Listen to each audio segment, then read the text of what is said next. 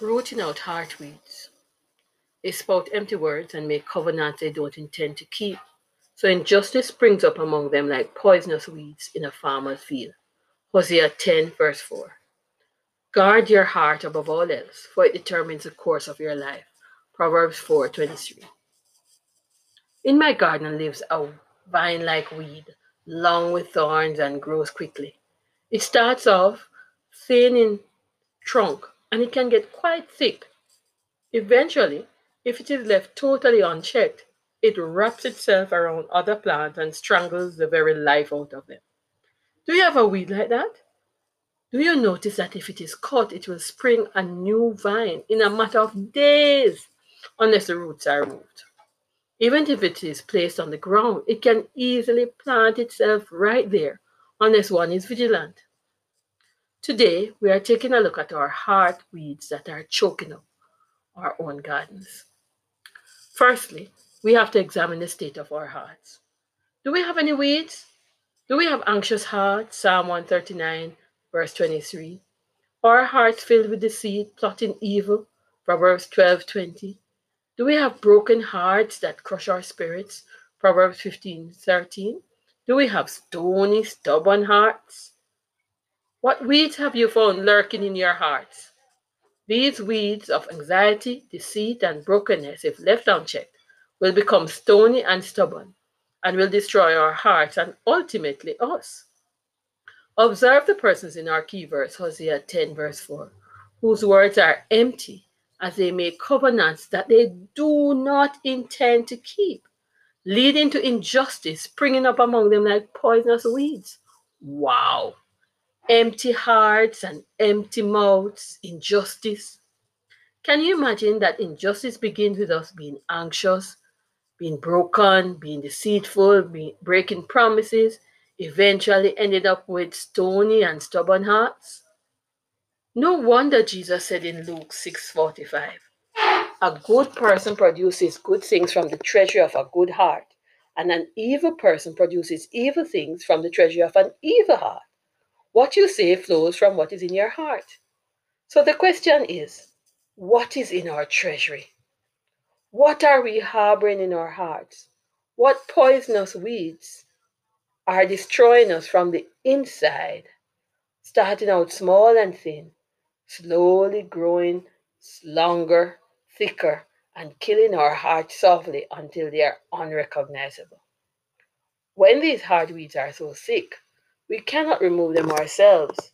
We have to say with the psalmist, Search me, O God, and know my heart. Psalm 139, verse 22. As the spotlight shines on our scarred and damaged hearts. Secondly, the spotlight of God have revealed that our hearts are sinful, scarred, and we have fallen short of God's glory. Then we must confess in the words of Psalm 51, verse 10 Create in me a clean heart, O God, so that our heart can be transformed. Let us walk, let us ask God to change our hearts and the hearts of our descendants so we can love him with all our hearts and souls. Deuteronomy 30, verse 6. Like Nehemiah, who mourned, fasted, and prayed, let us confess that our hearts have broken covenant with the Lord. For days I have mourned fasted and prayed to the God of heaven, said Nehemiah. And then Nehemiah said, O God, O Lord, God of heaven, the great and awesome God who keeps his covenant of unfailing love with those who obey him and love him and obey his commandments, listen to my prayer. Look down and see me praying day and night for your people. I confess we have sinned against you. Yes, even my own family and I have sinned. We have sinned terribly, not by not obeying the commands, decrees, and regulations that you gave us through your servant Moses. Confession will release our hearts from the weeds that are strangling us, weeds like generational heart grudges and unforgiveness. Stop right now and confess to God and release those weeds that have been beset, besetting you. Thirdly, Having confessed our sins, aka weed removal from our hearts, We now have to invite Christ to make his home in our hearts and accept his word planted in us and give, give us a new heart. For this garden transformation, we have to ask God to give us singleness of heart, new spirit, and tender, responsive hearts that are able to flourish with the fruit of the Spirit love, joy, peace, patience, kindness, goodness, faithfulness. Father, give us singleness of heart so we can focus on you and starve the distractions beckoning at us. When our hearts are focused, we have hearts that are glad. Proverbs 15, verse 13. Wise, Proverbs 13, verse 15. Proverbs 23, verse 15. Con- we are confident to sing God's praises and filled with joy, planting peace. Proverbs 12:20.